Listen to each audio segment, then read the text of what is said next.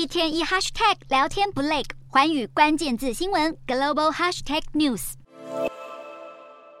新冠疫情至今已经迈入第四年，走在欧洲国家热闹的街上，已经没有人戴口罩。不过，世界卫生组织召开最新会议，宣布疫情依旧构成国际关注公共卫生紧急事件，也就是世卫认定的最高警戒级别。秘书长谭德赛说明，虽然确诊情况确实比一年前的 Omicron 浪潮改善许多，但警告死亡人数现在正在攀升，必须小心克服这段过渡期，减少可能的负面后果。谭德赛表示，一月中获报的死亡人数直逼四万，其中超过半数都是来自中国，直指中国真实的死亡人数绝对高出很多。不过，随着疫情逐步趋缓，谭德赛还是期望紧急状态能够在今年结束。与此同时，红十字会与红新月会国际联合会发表了二零二二世界灾难报告。秘书长恰帕盖恩形容，新冠疫情是人类近代以来最严重的灾难之一，而世界上大部分的国家对于新冠病毒的大流行完全没有做足准备，呼吁大家应该从这次经验汲取教训，在下一个潜在疫情爆发以前做好预防措施。红十字会在发表的灾难报告中呼吁，各国应该签订新的条约，并且重新审视国际卫生规范，来提升疫情防范的能力。同时，报告还建议全球卫生资金至少每年要增加一百五十亿美元，为防疫的准备工作投入更多资源。